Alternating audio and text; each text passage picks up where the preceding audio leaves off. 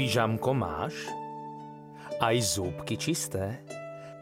Tak potom môžeš isto, iste zájsť ešte krátko do rozprávky. Zamkni si pusu na tri zámky a rozpoviem ti do uší, čo zažil dnes náš medúšik. Myšacia zima keď na jar slniečko prvý raz pošteklilo včelí úl číslo 7, ako by v ňom zazvonil školský zvonček. Všetky včielky vstávali z postielok, kde celú zimu spali a začali si čistiť a upratovať izbičky. Počas zimného spánku sa v nich totiž usadilo toľko prachu, že si mohli na nábytku nechávať napísané odkazy. Keď sa jarné upratovanie skončilo, leteli včelí vyzvedači zistiť, či už kvitnú snežienky a podbele, aby sa všetci mohli dať do práce. Ostatné včielky a medúšik medzi nimi mali zatiaľ trošku voľna. Medúšik sa rozhodol, že pôjde pozrieť svoju kamarátku Myšku Elišku, ktorá si vykopala noru nedaleko úla.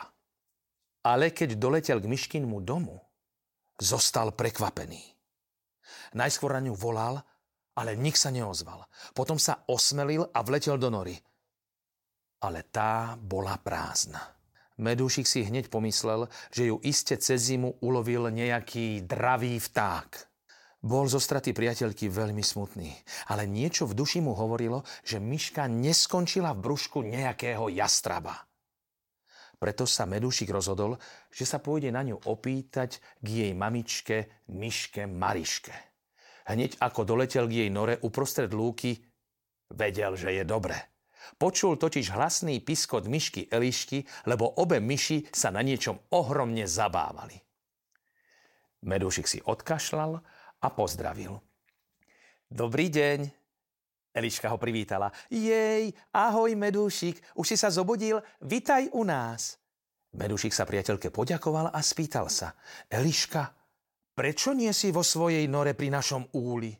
Veď si sa predsa od mami odsťahovala. Eliška ostala ako zamrznutá. Ale jej mamička, Myška Mariška, jej povedala. Choď uvariť nášmu hostovi trochu horúceho čaju a jemu to zatiaľ všetko rozpoviem. Eliška sa trochu zapírila a odišla. Vtedy stará myš začala rozprávať.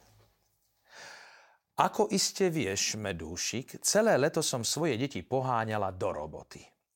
Stále som ich napomínala, aby vyzbierali tú pšenicu, tú jačmeň, tú semienka strávy a stromov a potom zasa oriešky a lieskovce a suché korienky. Eliška to jedného pekného rána už nevydržala a povedala mi. Celé dni nás len naháňaš a mne sa už nechce zbierať. Chcem sa v lete zabávať a ležať na slniečku. Daj mi preto všetko, čo som do našej komórky nazbierala ja a odídem od teba. No čo ti poviem, včielka? Bolo mi z toho smutno. Eliška si vyhrabala noru pri vašom úli a odnesla si tam všetky zásoby. Ale nepokračovala po zvyšok leta v práci, do ktorej som svoje deti každé ráno hnala ja. Ako iste vieš, Ležala pred norou, vyhrievala sa na slniečku a hostila sa zo zásob, ktoré som jej dala. A len dobrý pán Boh vie, že som jej dala nielen to, čo sama nazbierala, ale som jej ešte taký istý diel pridala. Veď je to predsa moje dieťa. A tak myške v bestarostných radovánkach prešlo leto a po jeseni udreli prvé mrazy. Myška si však nevyslala brôžok senom, lebo bola v lete lenivá a tak jej bolo zima. Zásoby sa tiež už povážlivo míňali a pod snehom toho veľa nenašla. A tak niekedy uprostred decembra to bolo, z posledných síl pribehla sem celá premrznutá, cencúle na fúzoch a zuby jej drkotali tak, že skoro ani nemohla hovoriť.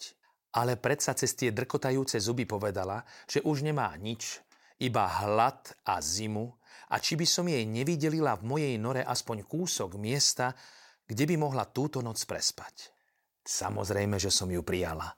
A nie len na jednu noc. O všetko som sa s ňou podelila. Veď je moje dieťa. Mali sme od leta naozaj dobré zásoby. Eliška ostala u mňa a nedoniesla si zo svojej nory iba hlad a zimu, ale aj jednu veľmi dôležitú múdrosť. Naučila sa, že keď niekto spraví nejakú hlúposť a potom na to príde a chce ju napraviť, doma vždy nájde niekoho, kto ho vypočuje, prichýli ho a odpustí mu. Aj Medúšik si túto múdrosť odniesol domov. Ak urobí niečo hlúpe, vie, že plač mu nepomôže musí ísť za mamičkou včeličkou a keď sa jej prizná s tým, čo vyparatil, isto mu pomôže. Darmo, mami sú už raz také.